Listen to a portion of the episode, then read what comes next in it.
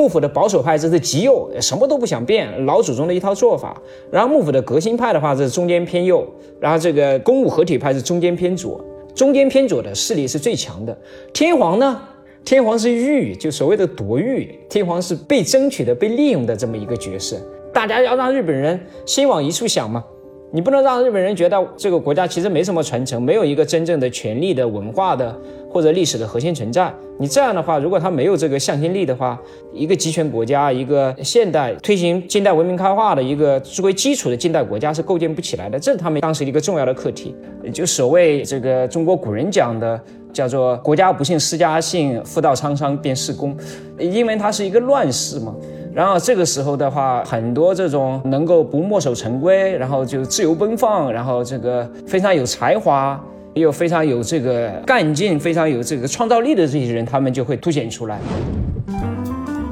大家好，欢迎收听由大观天下志制作播出的播客《东腔西调》，我是何必。今天我们邀请到了一位新朋友，他就是复旦大学历史学系副教授商兆奇老师。他也是新书《无责任的帝国：近代日本的扩张与毁灭》一书的作者。那商老师跟大家打个招呼。大家好，我是商兆奇，很高兴有这么一个机会跟大家交流。嗯，那听过前几期的朋友们肯定会知道，我在九月份去了一趟日本。那请到商老师来我们播客呢，也是因为我在日本旅行期间重温了一部漫改电影，那就是《浪客剑心》。那我看这部电影的时候呢，恰恰是因为正在京都旅行，然后那天晚上刚刚路过了池田屋，重温了一遍池田屋事件啊，在幕末时期一个非常剧烈的武士之间的暴力活动。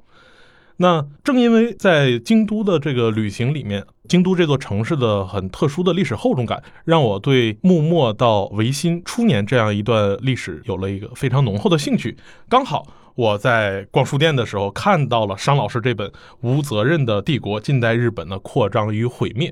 我发现这本书给了我一个非常好的对于理解日本近代史的一条线索。但是我非常感兴趣的幕末维新初这一段时间呢，这本书却没有涉及到，所以我特地请到了商老师来我们的播客，和我们一起来聊一聊这一段非常有趣的历史。那商老师说到幕府末年到维新初年。我们会发现，熟悉日本影视剧的话，或者是动漫作品的话，就会发现，其实历史题材的这些作品里面，有两个历史时段是日本演艺界非常钟情的这样一个时段，一个就是战国末年，我们熟悉的从织田信长一直到德川家康这么一段时间；另外就是幕府末年到维新初年，比如说到最近几年的这个大河剧，像《西厢殿》是讲这个西乡隆盛的，一五年的《花然》是在讲吉田松阴。像真田丸，那就是战国时期最著名的军师；再有像《龙马传》，专门讲版本龙马的；那赌机呢，则是聚焦到了这个德川家最后几任家主身上。所以，您能不能在咱们进入到十九世纪中叶这一段时间之前，跟咱们的观众先简单的比较一下？就是假如我们把历史的视角拉长到五百年的话，就会发现，其实日本这五百年的历史是两端特别热闹。中间这个漫长的江户幕府时期很平和，好像没什么大事。但是两端，一端是战国的各路诸侯、各路英雄辈出、能人辈出的一个年代；另外就是幕末到维新时期，我们看到日本作为东亚。可以说是最为成功的现代化转型国家，也涌现了一批政治、思想、经济各种各样的这个能人。但是很不幸，这样一个转型热潮却在日本走向军国主义之后戛然而止，给了日本近代历史一个非常沉痛的这样一个教训。那您能不能先跟大家比较一下，您感觉这一头一尾有哪些异同呢？很好的一个问题啊，谢谢何老师。这个何老师提到了非常多的日本的影视节目哈，我都没看过。虽然我自己是做日本史研究的，《浪客剑心》应该算是比较早的，我记得看过一丁点哈。后面的好多大合剧其实是没看过的。不过你提的这个问题，我觉得非常重要，尤其是京都这个地方哈。京都这个地方在很长一段时间内哈，它其实不是一个政治的城市。它是一个文化和这个经济的城市，但是尤其是到了幕末之后，它还是在政治上崛起，后来就成了这个尊王攘夷运动啊、倒幕运动的大舞台，变得非常非常的重要。何老师还去看了这个世田屋是吗？新选组跟这个倒幕志士之间的一场大恶斗，那是那个池田屋。对，池田屋，对，就是这个幕末里的这个非常重要的新选组，其实也是武士哈，下级武士。这个是左幕的，效忠于幕府的，去袭击那个常州，加上土佐的尊王攘夷派哈，非常有名的事件。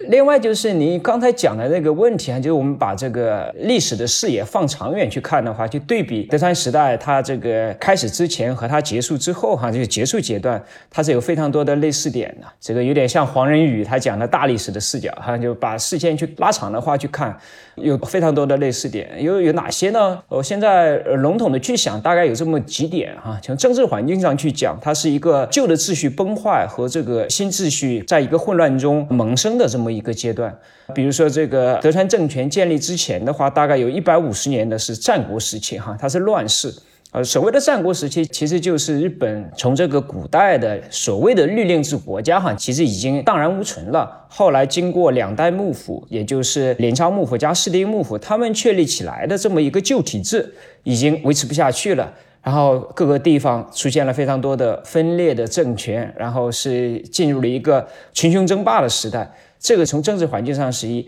而幕末维新呢，其实也是类似的，也就是德川政权维持两百六十年之后，它这个旧的体制已经不行了，它难以为继，然后逐渐的崩坏解体的一个过程，然后又诞生了一批英雄豪杰，他们要去开创一个新时代，摸索一个新时代。从这个政治环境上去看的话，这两者是类同的。然后从人物上去看的话，就所谓这个中国古人讲的。叫做国家不幸私家幸，妇道沧桑便是公，因为它是一个乱世嘛。然后这个时候的话，很多这种能够不墨守成规，然后就自由奔放，然后这个非常有才华，又非常有这个干劲，非常有这个创造力的这些人，他们就会凸显出来。如果是一个和平时代的话，这些人很难冒出来嘛，因为这个一方面他们精力大部分都投入到日常生活中去了，他没有机会。但是，一旦进入乱世的话，这个会这样。就举两个例子，比如说大家都知道的丰臣秀吉，战国时期这个人的出身呢是非常低微的。两种讲法，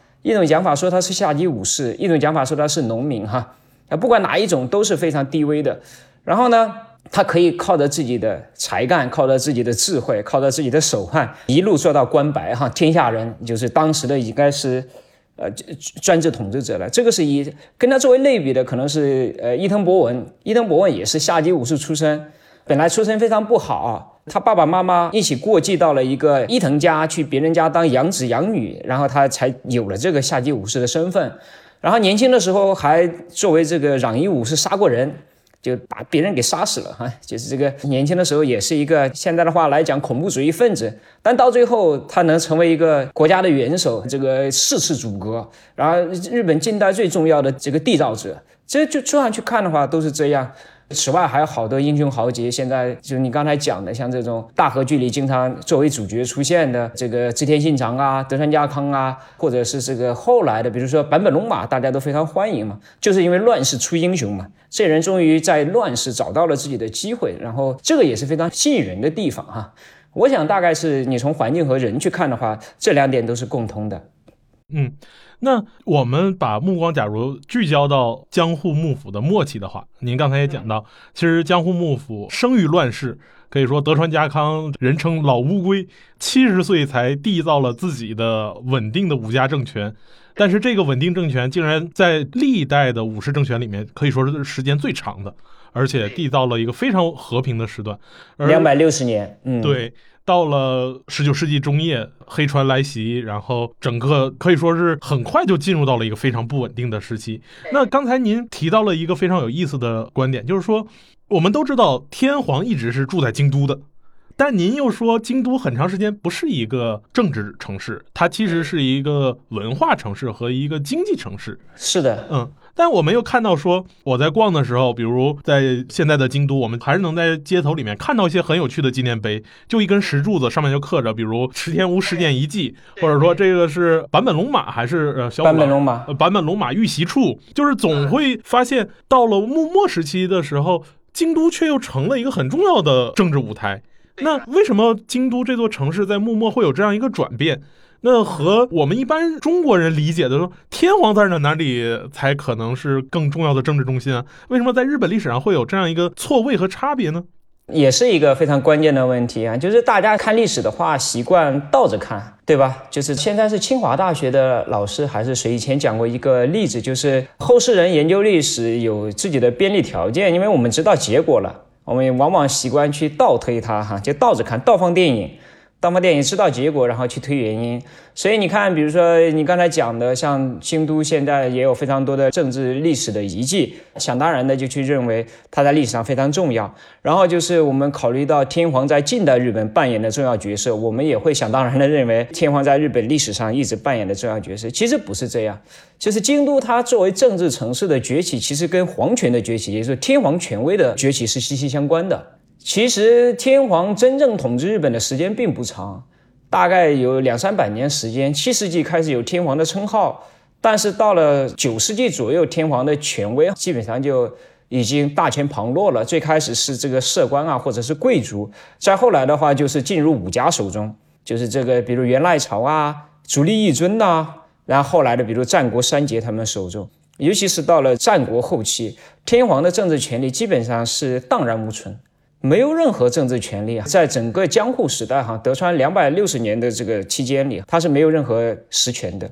就在整个这个日本近世哈，天皇唯一拥有的两个权利哈，一个是颁布元号，就颁布年号，今年是什么什么年，比如说宽政，就这个中国的年号，这个是他的权利。他还有一个权利是什么呢？就颁布立法。颁布立法也是他的权利，跟中国其实以前的皇帝差不多哈。这个叫口 o 咪哈，立法非常重要。但后来的话，其实是到了十七世纪末，这个德川幕府就把他颁布立法的权利都没收了。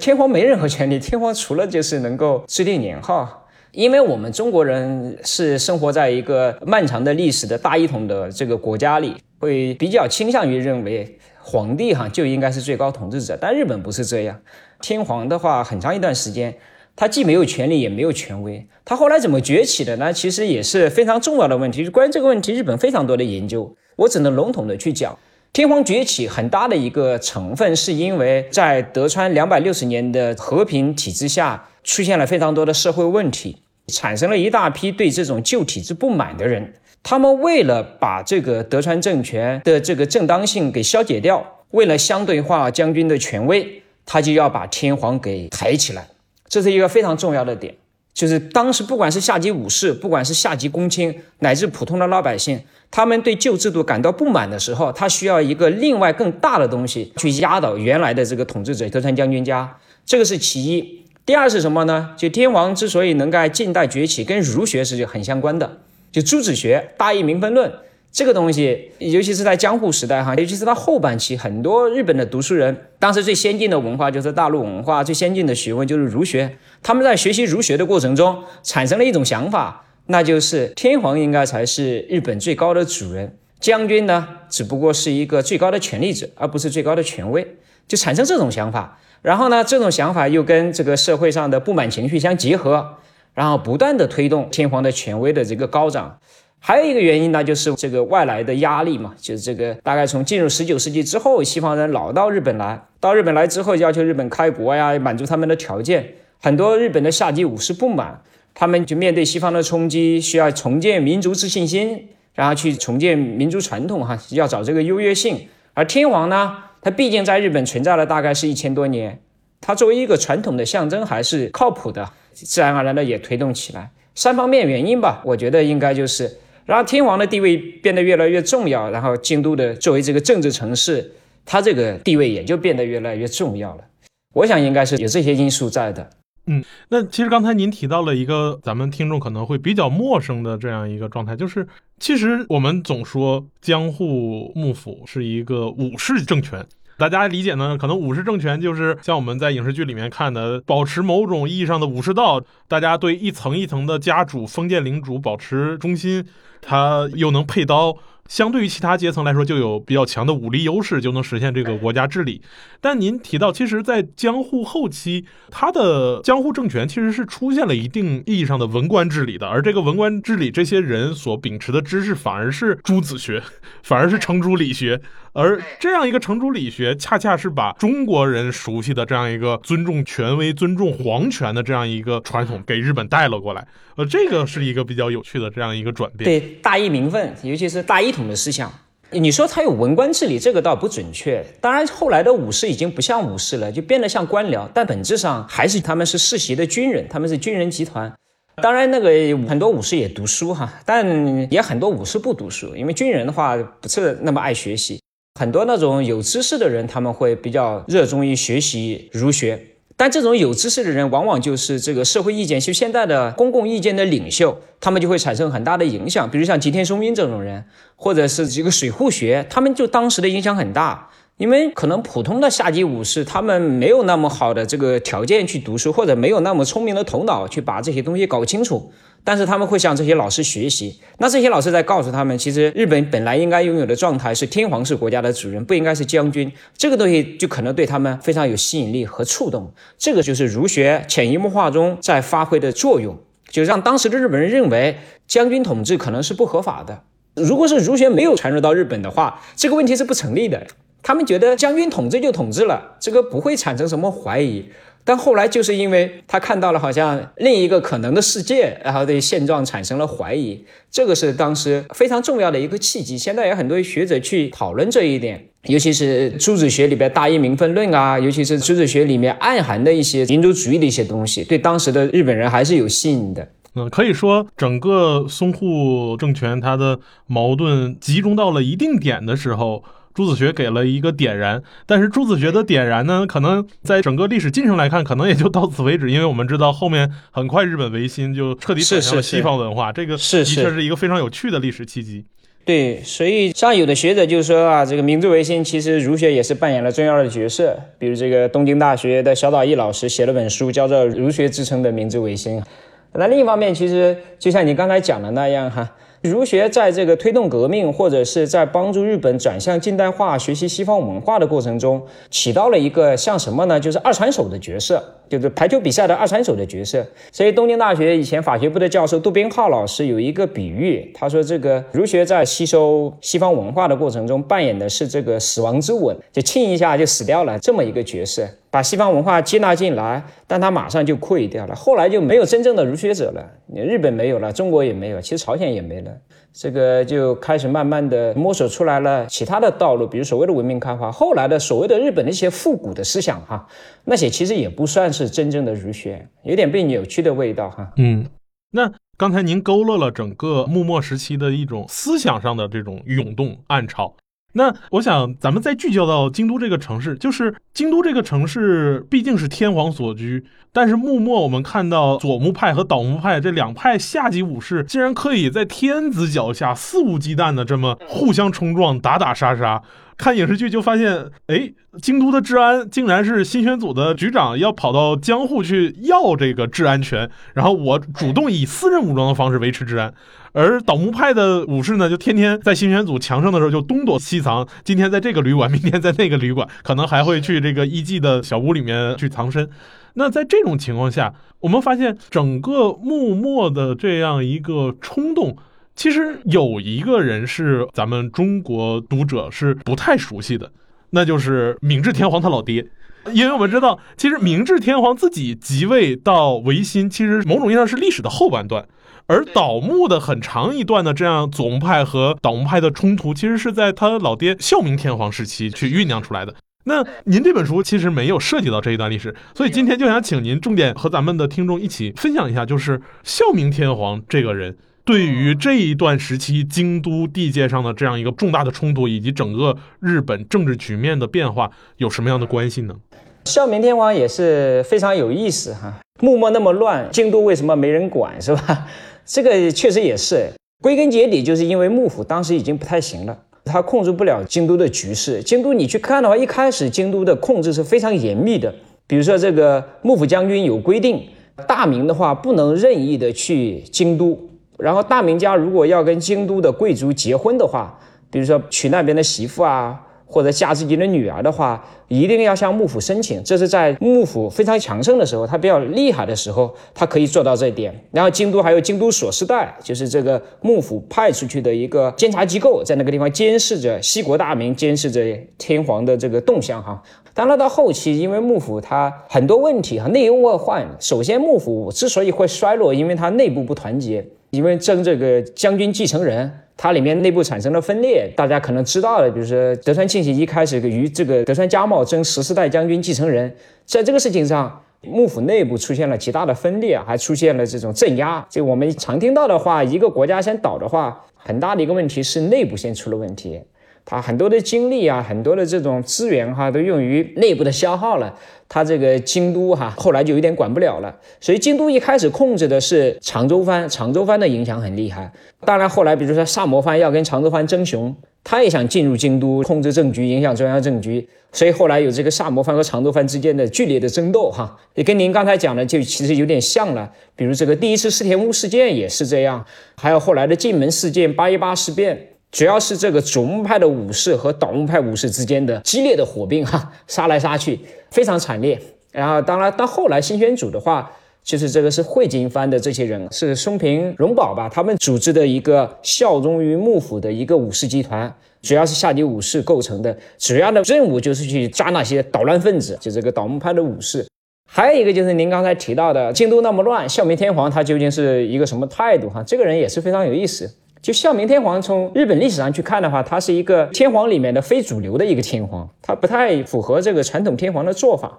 因为在这个漫长的日本政治史上，哈，这个比较有才能的天皇，愿意积极接近政治的天皇是寥寥无几的，很少。比较有名的后醍醐天皇，他是想要去以皇权重新统一日本，这个是比较有名的例子。其他所谓的一百二十代天皇里面有想去真正掌握政权的人很少的。基本上没有，他们渐渐就形成习惯了，就天皇不掌权。孝明天皇他虽然也是这样，他不想亲自掌权，但这个人他非常喜欢发言，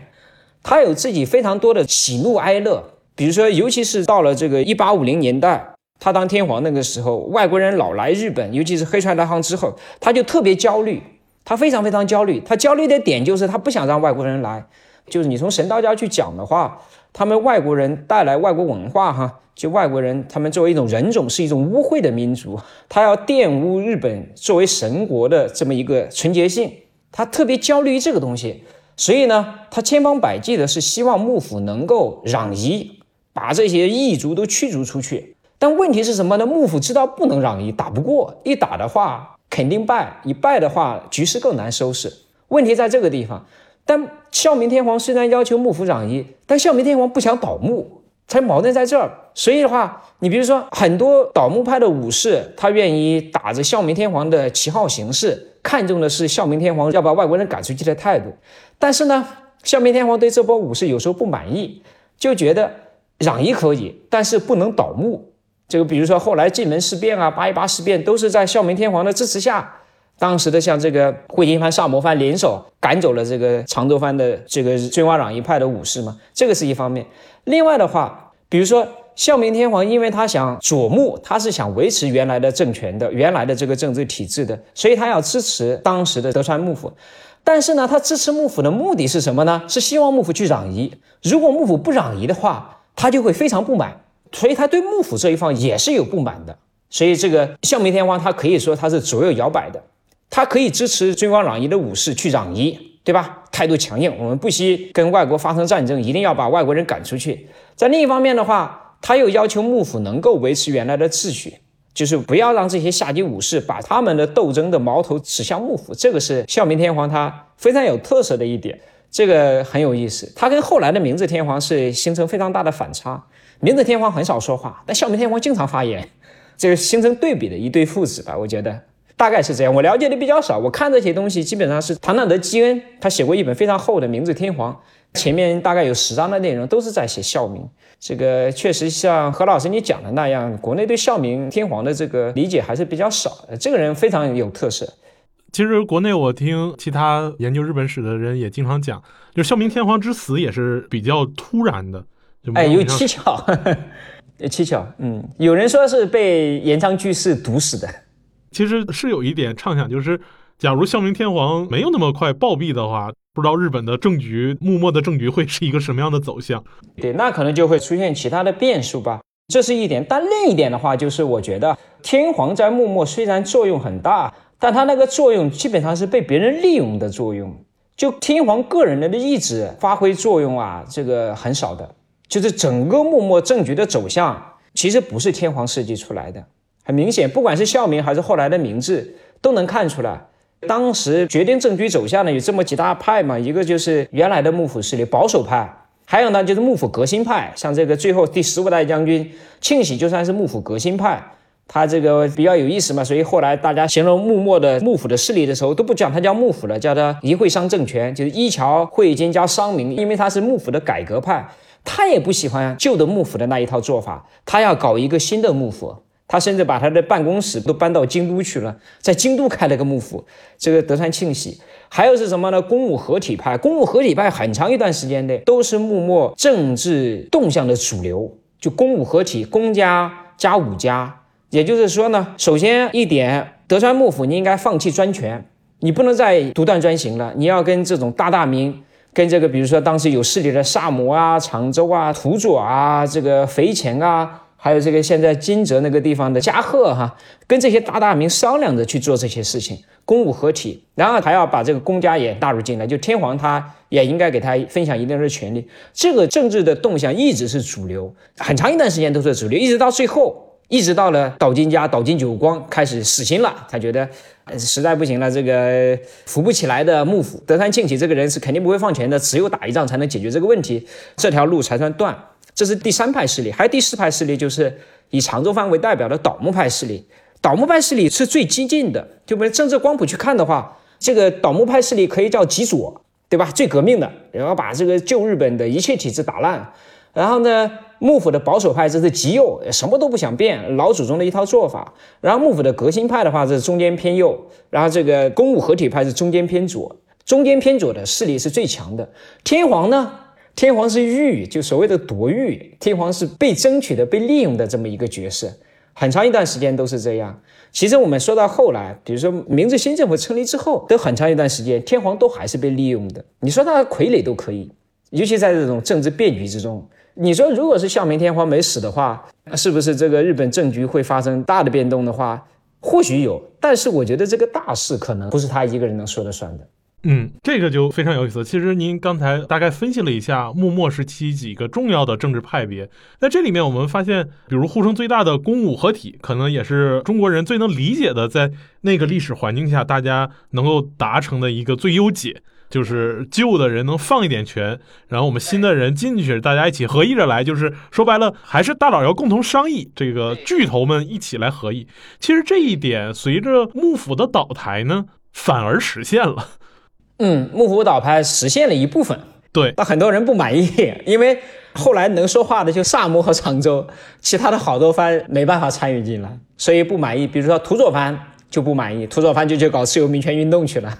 所以可以说部分实现了，就是大明联合会议，但后来只有两个藩就掌权嘛，所以很多人不满意。当时的话，比如说倒幕之后，大家就认为其实是成立了一个新的幕府，就是萨摩加长州的幕府嘛，就很多人觉得萨长啊，萨长萨长的政府嘛，萨长的这个有司专政，萨长的专制政权，所以这个很多人就还去要求哈，比如说这种公务合体路线，要求日本开议会。尤其是开议会，比如说土佐的这个板垣退助啊，加上这个肥前的这个佐贺藩的大卫重信啊，就是这个明治时期的两大的民权巨头，他们还是多多少少有这个思路的，就是他们知道曾经有段时间日本要摸索的实现一个大明的联合会议，就各个地方的优秀的政治家都能参与进来，都有发言权，对吧？万机决议公论是不是？就是五条御誓文。明治新政府成立的时候，颁布了一个立国宣言，万机决于公论，所有人都可以去参与这个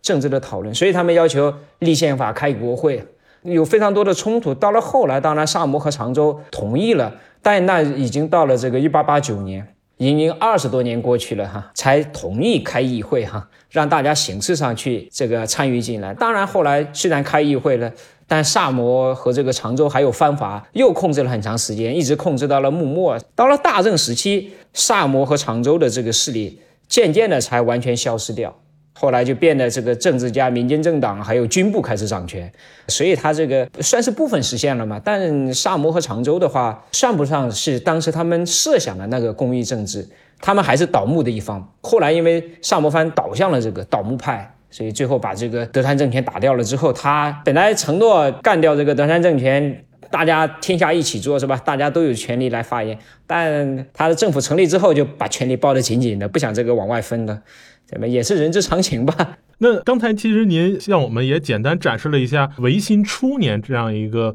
很纠结，但是某种意义上又在不断探索向前的这样一个体制状态。其实就像您刚才说的，假如我们看明治维新起点大概一八六四年、六五年，到真正的说大日本帝国宪法，就伊藤博文制定大日本帝国宪法，要到一八八九年、九零年，这中间其实有二十多年的这样一个快三十年，快三十年的空窗期。而这个空窗期其实像您说的是一个萨长藩阀轮番统治，而我们知道，其实这就跟历史叙述里面用词一样，我们讨厌他的时候说你这是萨长藩阀，然后我们尊敬他的时候呢，就说这是明治元老。哎，明治元老是，嗯，我们的确会说，明治体制下，其实帝国宪法这个东西在颁布前后，似乎明治政府并没有一个特别大的断裂。我们就会看到，其实很大程度上，恰恰因为有明治元老这样一批起身于革命，但是又非常成熟的政治家，一方面在国内这个非藩之县，这个殖产兴业，把日本向现代化方向转变；那同时，他们也在向西方学习着，逐步向东亚地区开始扩张。这也是东亚其他国家某种意义上这个灾难的开始。而这些人其实是非常有分寸感的，分寸感有的，对。而我们知道，其实直到日俄战争结束之后，像山县有朋这些人，就是乃木希典，其实是最后一批明治元老，他几乎是伴随明治天皇的逝世而消失。而大正其实是一个非常短暂的民主政党的这么一个非常热闹的时期，但是。很显然，并没有建立一个稳定的这种政治权威，使得到了昭和时期，这个军部这个权力一下子起来，把整个的，因为没有大佬的控制，使得军部这些人就天天下课上就搞成那个样子。所以，在这个意义上，我们会发现，其实重新去看整个明治维新所奠定的这样一个政治体制来说的话，我们如何理解明治天皇藩阀？以及他们主动给自己带一个似有似无的宪法的这个枷锁，这三者之间的关系呢？一开始是有失专政，就有失专政，就是说什么都是官僚说算，就这个警察国家、官僚国家。比如说有名的是大久保利通，他是这么做的。然后呢，他们推动日本的近代化，所有的东西都是以行政命令的形式下发下去，推动日本的近代化。但是到后来的话，他发现很多问题其实这样解决不了。很多的武士啊，包括老百姓不满意，比如有名的西南战争，其西乡隆盛他代表了一批这个旧士族的利益，他不满意。还有比如西南战争失败之后，当然当时的那种对社会不满、对新政府不满的人也意识到了，你想武力去推翻这个政府已经不行了，他们就改变方式，比如搞自由民权运动。所以这种社会压力一直是有的，就要求萨长的藩阀放权，从一个官僚政治变成一个民治。就老百姓要选自己的意见领袖，然后要开国会，要实行宪法政治，这个是一直有的。然后在这个过程中，哈元老也是非常有特色的，比如说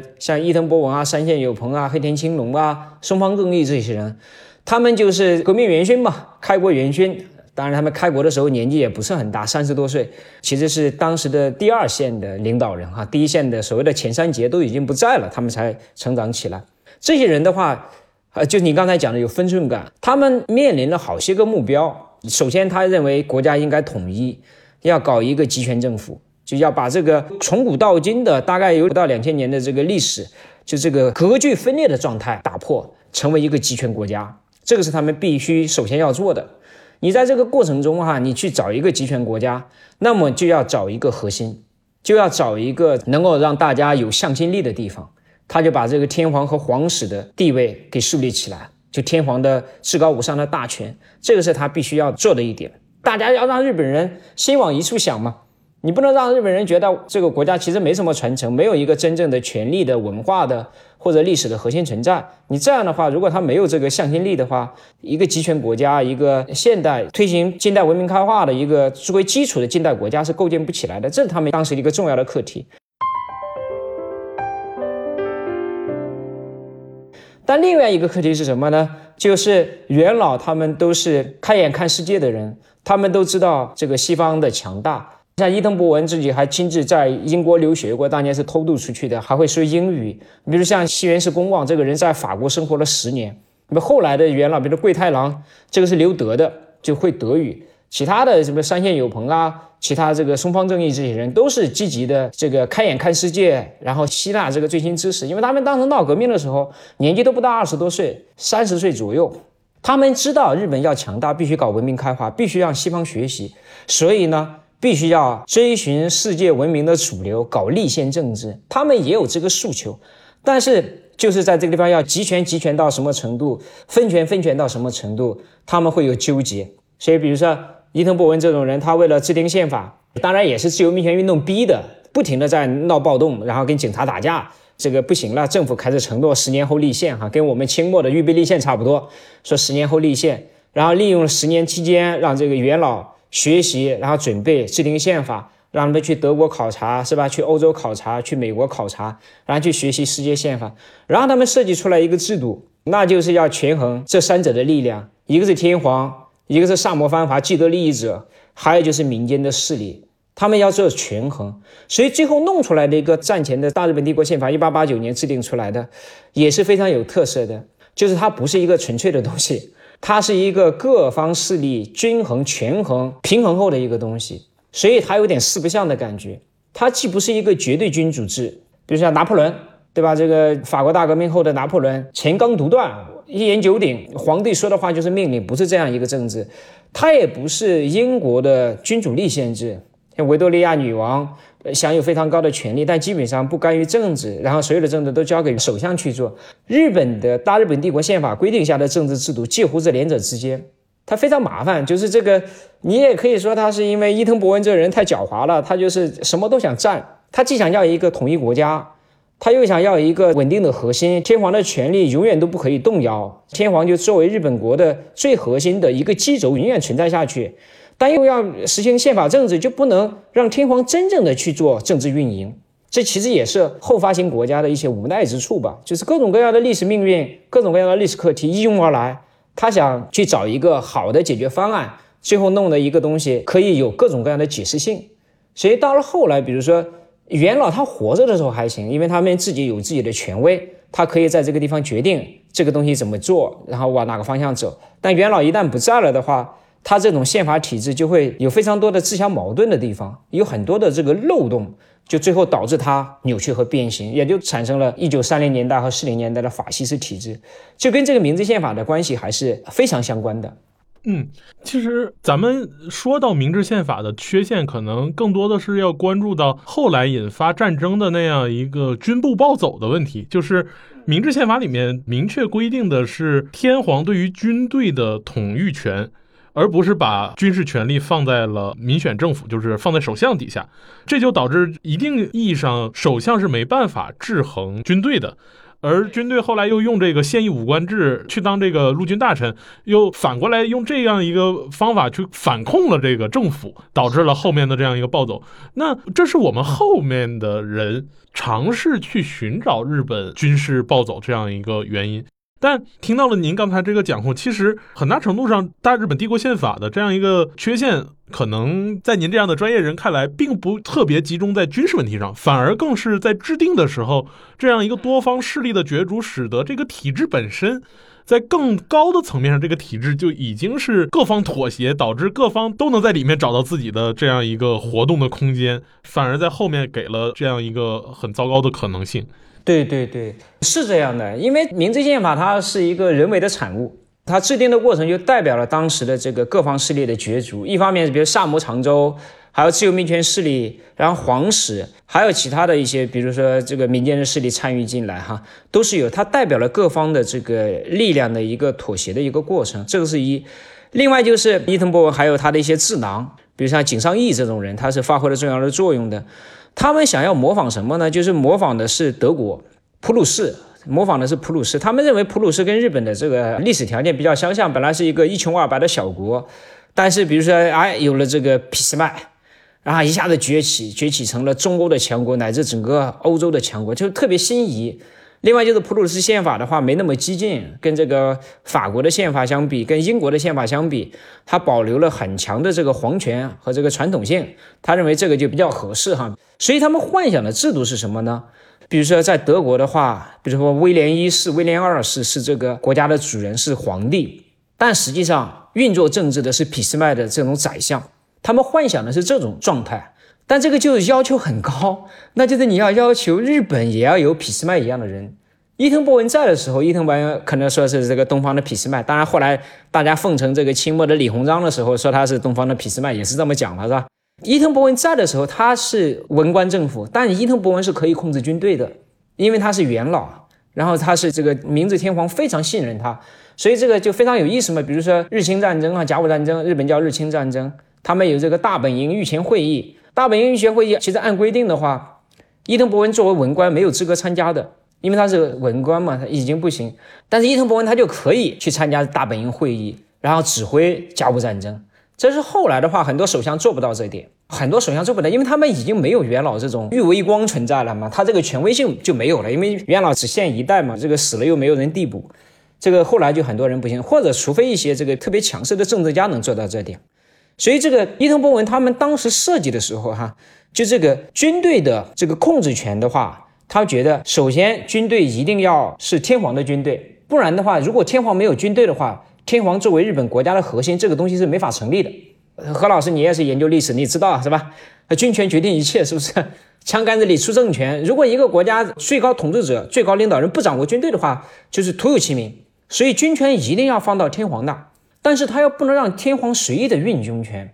因为天皇他也不一定就是一个军事专家，所以军权呢要下放。比如说有陆军有海军，陆军又分军政和军令，而且还有一点非常重要的是，伊藤博文其实是打了双保险的，他要求天皇对于国家权力的行使都需要内阁的辅弼，辅弼这个词就是帮助和协助，没有内阁的辅弼，天皇没有办法去运用国家权力。这个很有意思哈，就是说把所有的权利都给天皇，但是天皇你要用这些权利的话，你必须要内阁的帮助，就给他加了一个限制，就是内阁如果不帮你的话，你是不能直接用的。这个比较有意思哈，就是当时伊藤博文他们也是苦心孤诣是吧？为日本国家画蓝图，就是做各种各样的制度设计，他是这样规定的。所以你从本质上去讲，比如后来一九三零年代，日本出了一个统帅权侵犯的问题，当时就在那地方争吵，说这个伦敦海军会议要裁军。裁军的话，当时的这个海军军令部是不同意的，他觉得那个方案日本吃亏了。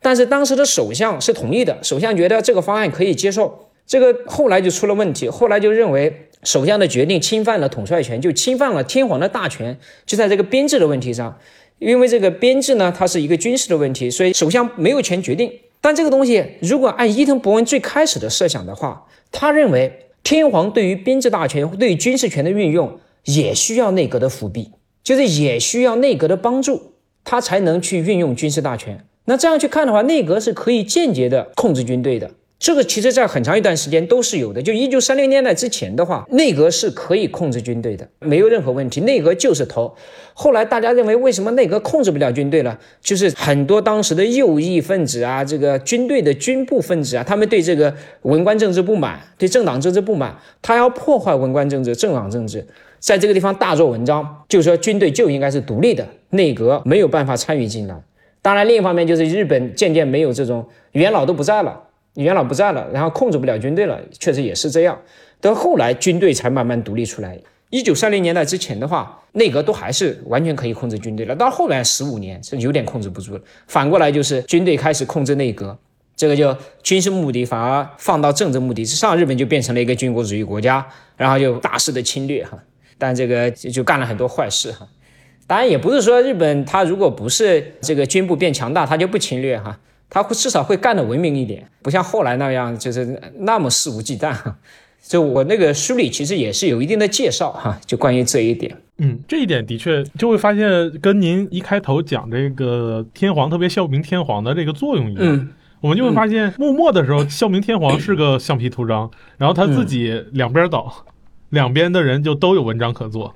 而大日本帝国宪法是一个妥协的产物，它这里面其实也是有很多可讨论的空间，并不是。规定的那么死。这让我想到了中国近代史，大日本帝国宪法规定说是内阁的辅弼，但其实没有说一个非常确凿的文字告诉说这个辅弼是什么意义上的辅弼，是不是有严格的宪法意义上的限制？辅弼其实就是指国务大臣盖章，对，就任何以天皇名义下发的命令，国务大臣，就比如说内阁九个大臣或者十个大臣，不管几个大臣，每个人都要盖章，不盖章这个东西就没有法律意义，这个是非常重要的。附属权就是这个国务大臣附属权，指的是这个。这就让我想到了那个孙中山制定的《中华民国临时约法》，因为这是给袁世凯准备的，所以就特别明确了说这是要责任内阁制，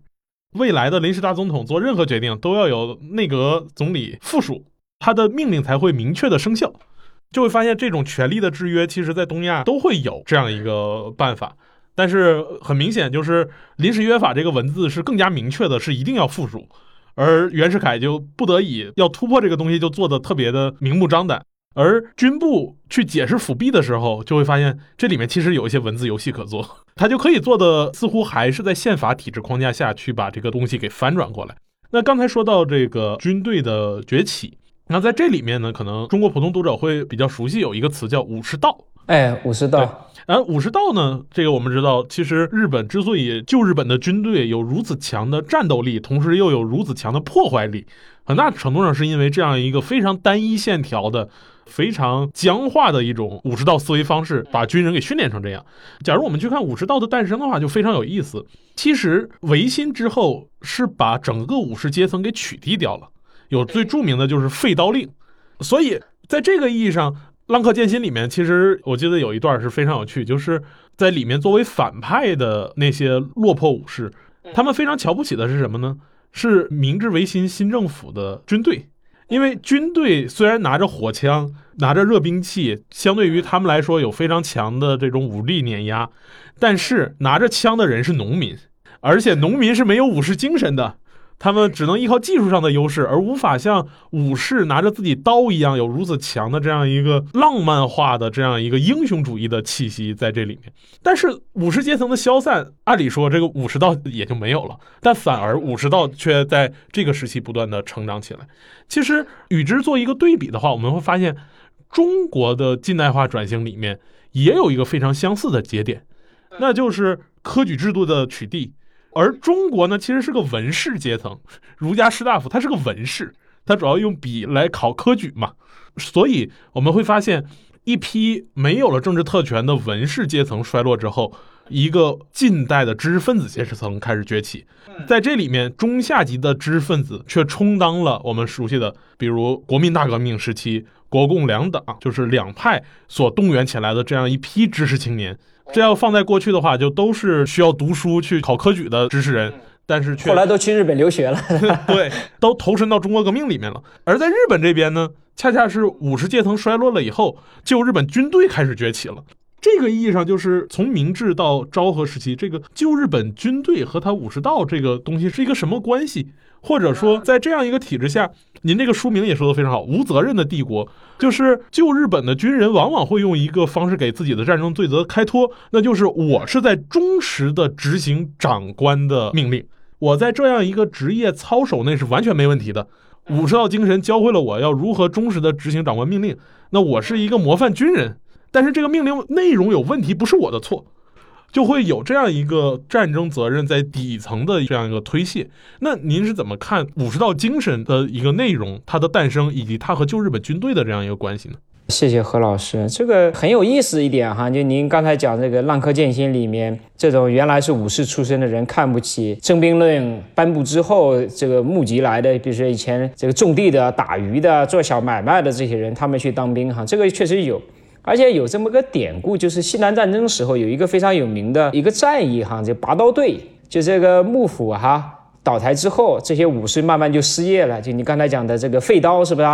还有什么散发，就是以前那个武士发髻那个叫什么呀？钉区是吧？那个发髻都不许留了，就割掉。然后呢，还没收他们家里的这个俸禄。对吧？铁杆庄稼没有了，像八旗子弟一样，以前就是世世代代继承庄稼的那个东西可能不多，但是有，尤其是这个废刀令，让这个武士特别接受不了。因为他们觉得以前在这个江户时代，只有武士能配刀，这是他们的身份象征哈。所以后来，比如说士族叛乱，包括西南战争在内，很多都跟这种废除武士特权、要要求武士阶层解体的这个明治新政府的这些命令是相关的。这个是一。就比如说西乡隆盛后来率兵，然后是造反，然后开始有西南战争哈。本来一开始与这个西南战争作战的这些军队呢，就是他们这个征兵制颁发之后募集来的这些，可能是农民啊、商人啊，或者是渔民这些人嘛。这些人跟西乡隆盛的军队作战的时候，一开始老是败仗的。就你刚才讲的那个原因，这些人本来不是军人。对吧？而西乡隆盛他那个手下指挥的那些人，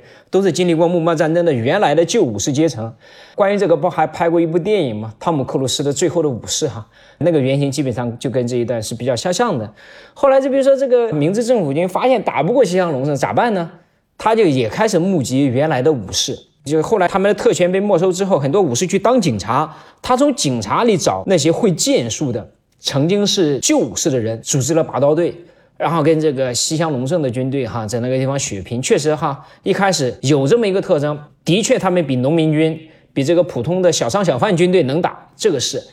但另一个问题就是什么呢？就是武士道跟后来的日本军队，就是在这个东亚各地为非作歹的旧日本帝国的陆军哈、海军有什么关系？这个关系很多时候是一种历史的想象。很明显一点，就刚才何老师你也讲了，有武士的时候才有武士道。更重要的是什么呢？就是。真正去作战的时候才会有武士道，就是说在战场上才能形成武士道。那么日本去看它的历史，真正发生大的战争，然后武士真的上战场作战，那个时期其实是非常有限的。其实就跟我们一开始介绍的德川幕府两百六十年一前一后，它这个开始之前的战国时期和这个最后的幕末时期，只有这两个阶段有大规模的战争发生。所以说，如果日本真的有武士道的话，会集中在这两个时期。明治新政府成立之后，武士阶层都没了，哪来的武士道呢？没有武士道，还有是什么呢？为什么后来大家会觉得武士道跟日本军人相关的？那是一种历史的发明，主要是跟这个甲午战争和日俄战争是非常相关的。因为这甲午战争和日俄战争之后，日本开始崛起，然后很多人就会非常惊讶，你们一个东方的一个小岛国是吧？你这个四块岛加起来跟我们云南省一个省相当。也没多少人，三千万人，可能一开始还没三千万人，三千万人左右。然后为什么能够打败大清国，打败这个俄国，打败东边那么大的两个邻居？大家就要找原因，找什么原因呢？找来找去，好像日本是不是历史上有武士道这个东西？这个东西好用。然后更麻烦的是什么呢？就当时去日本留学的一些人，或者是跑到日本那些什么梁启超啊、康有为，他们发现这种东西，哎，觉得。这是个好东西，是吧？日本人有了武士道才这个崛起了哈，所以后来也有中国武士道的讲法哈，就希望中国也能有武士道。但这个多多少少有点历史的发明，就是它是一个后见之明。觉得为什么日本能够强盛？我们真的回过头去看，比如说日俄战争和这个甲午战争，日军能够打胜，它靠的是武士道吗？肯定不是武士道，是不是？它靠的也是这个大炮，对不对？也靠的是这个步枪，也靠的是这个战争动员，也靠的是近代的科技哈。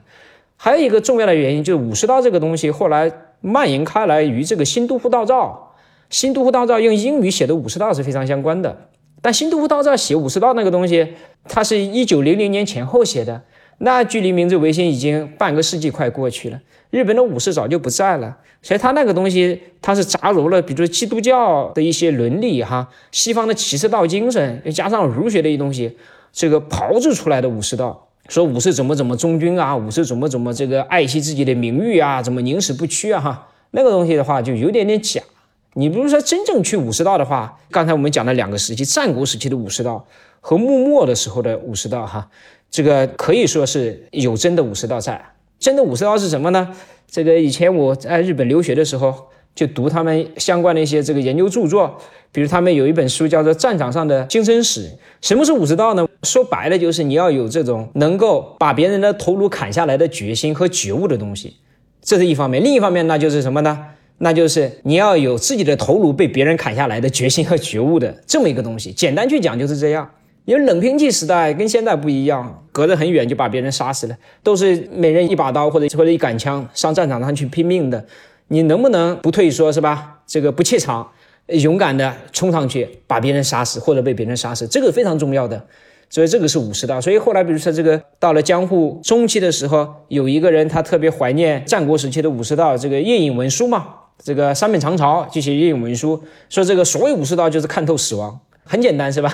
日本又开始到了这个打仗干嘛的，干各种坏事。然后跟他们这种在东亚为非作歹哈，然后又其实另一方面又骁勇善战，跟那个东西有那么大直接相关吗？我觉得可能没有，不见得。因为比如说日本士兵为什么当时这么凶残是吧？然后打仗非常厉害哈，这个不管是在中国战场，在东南亚战场，大家都承认的，确实是非常善战，非常的这个凶猛。那个东西怎么来的呢？你说是武士道，我觉得倒不如说是日本近代的他这么一个军队制度造就的，尤其是日本内部的这个军事训练非常非常的严酷的，还有就是他们内部的这个虐待啊，就虐待这种新兵哈，这个是非常非常有特色的哈。关于这方面的记载也非常多。还有是什么呢？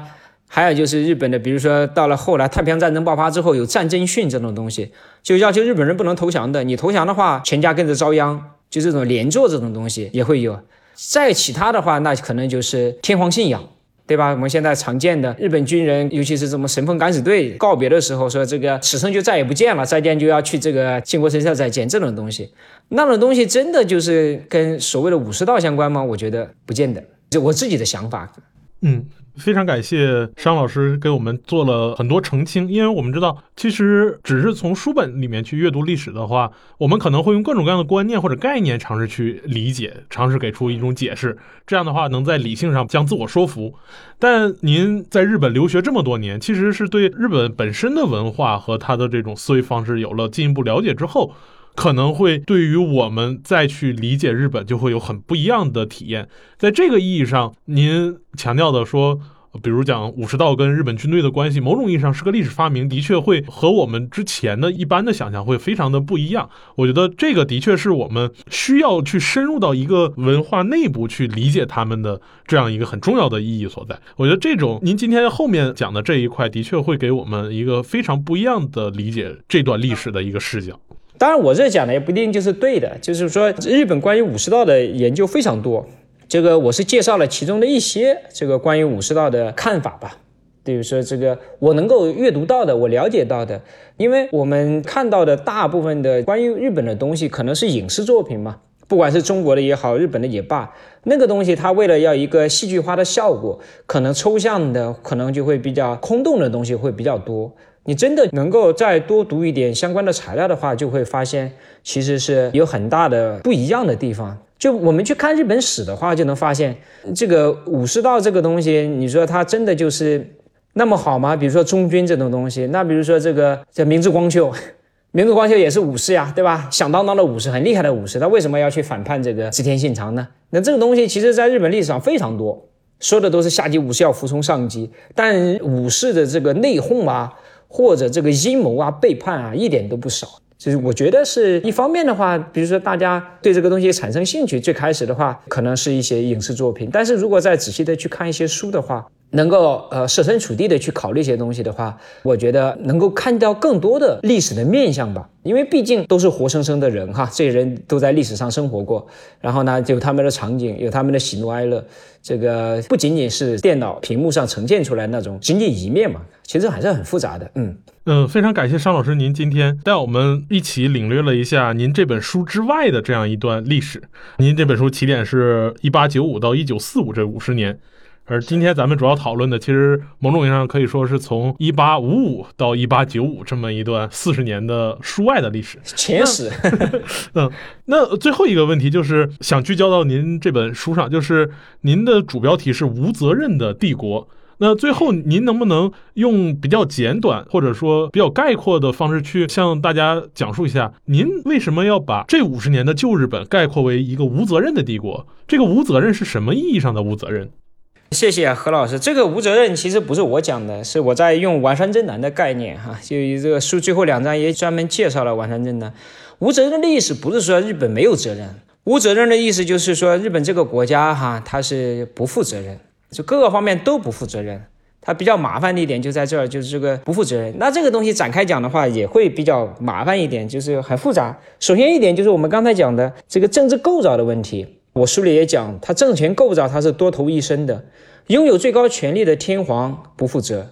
因为为了保护天皇，所以明治宪法第三条明确规定，天皇神圣不可侵犯，没有任何人能够问责天皇，天皇不负任何责任，这就很麻烦，就是他权责不相当，你拥有最高权力就应该负最大的责任，但他拥有最高权力不负责任，那这个责任谁负呢？就下面的内阁的那些人负，但内阁人一方面，他就算他愿意负责。但是呢，他在政治做政治决策的时候，哈，他还会有非常多的限制。就我们刚才讲的，就为了保护天皇的大权，权力都集中在天皇那儿，所以内阁拥有的权限，哈，在法律意义上去讲也是受限制的，因为他不能侵犯天皇大权。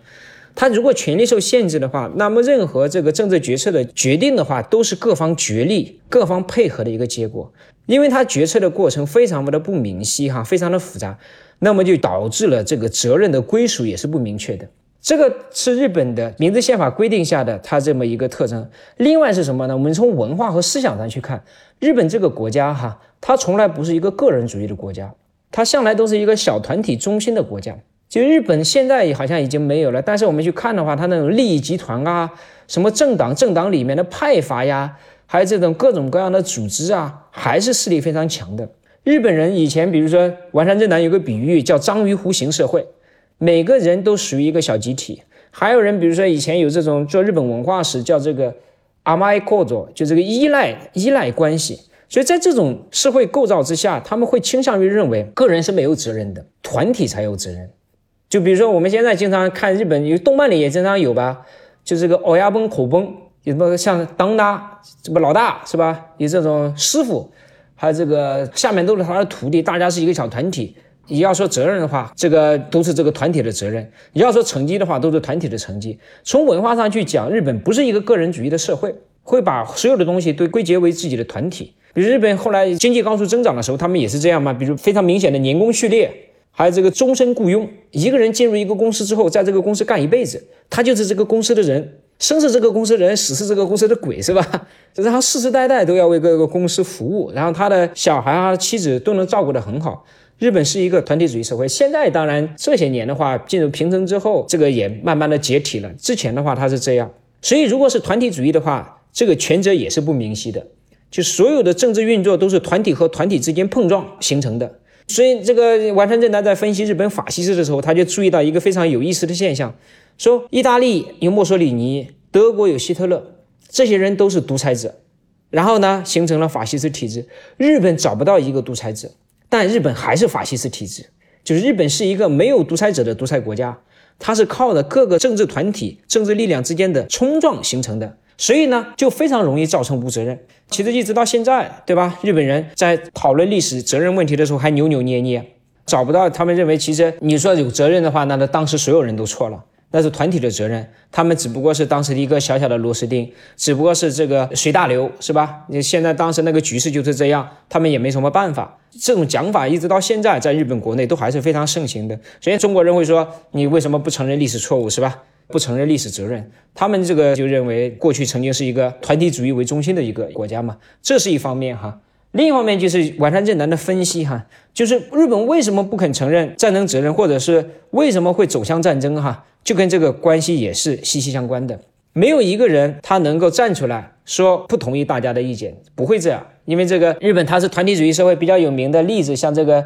姆拉哈奇崩村八分是吧？以前的村社都是共同体，如果有一个人特别不合群的话，大家会把他孤立起来，孤立起来就意味着这个人在这个村落没法生活下去了，就有点像古希腊的逃偏放逐法，对吧？你只有出去，因为你家里以后有任何事情，大家都不会去帮忙，红白喜事不帮忙。你红白喜事咋办？一个邻居都不上门，还有什么呢？比如用水，大家一起去做这个水利工程，不叫你，你家想浇地是吧？浇田也没法，所有的社社会生活都不行哈。所以完山正男认为哈，这日本它要成为一个近代的国家，必须要先打破这种条条贯贯的章鱼弧形社会，然后重新再构建起来一个市民社会。这他当时的一个考虑，就是说日本政治上的无责任和这个文化上的无责任都是有根源的。而且这是日本社会前近代性的一个重要的表现，而这种前近代性无责任的体制和文化和思想的影响下，日本才发动了第二次世界大战，发动了侵华战争，这是他基本的一个逻辑。不知道这样讲能不能说得清楚一点啊？说得很清楚，非常感谢商老师的最后的这个解释。其实我们回顾幕末以来整个日本历史的发展，其实某种意义上也是东亚这样一个广义的儒家文明在向现代转型过程中各种遭遇的一个路径。我们会发现，其实我们中国人会更熟悉自己的历史，会知道中国近代各种各样的路径是怎么遭遇到挫折，是出现过哪些问题。日本这样一个对于绝大多数中国人来说，主要是有非常强烈的这样一个情感上的碰撞。使得我们很难去心平气和的尝试去深入理解日本人自身或者日本这个国家自身的这样一个历史发展韵律、发展逻辑去考虑。所以，能够借着您这本书，让我们重新去更平心静气的，在那场战争结束的八十年后，再去回顾另外一个国家在近代转型过程中走的这种曲折和弯路，以及造成的各种伤害，我觉得也的确是对于我们当下可能会有更多的这样一个历史的借鉴意义。我觉得的确，作为一衣带水的邻居，邻居是没办法搬走的，但是邻居是可以研究的。好，那非常感谢张老师今天和我们分享了这么多，特别是您这本书之外的这样一段我们并不是特别熟悉的历史，那也有助于我们日后再去回顾中日之间的这样一个关系，会有更多的帮助。谢谢何老师，谢谢东腔西调，能给我一个机会跟大家分享一点这个日本史的知识。刚才何老师讲的一点还是非常正确的。很关键，就是我们很多时候可能学习历史是为了找一点能够跟你产生共鸣的东西，哈，或者是找一点熟悉的东西，能够佐证你在现实中某些想法的东西。但这个当然很重要，对吧？所谓以史为鉴。但另一方面的话，就是我们在看日本的时候，一定要摆脱一个先入观，那就是日本和中国很像，不要有这种想法。就日本其实是非常非常独特的，当然它受中国文化影响非常深。但是呢，它其实跟中国、跟西欧都不一样。就抱着这种观点去看的话，我觉得能看到更多，就是以往不被我们注意到的一些这个日本历史的特征和侧面。我觉得我学日本史这么多年的一个最重要的心得，就是要把日本想象成另一个世界。我觉得这个很重要啊，要有这种想象力啊。非常感谢商老师的这样一个提醒。那非常期待日后还有机会您继续来我们的东腔西调，和我们一起来分享您的研究和心得。好，那谢谢老师，谢谢何老师，大家再见。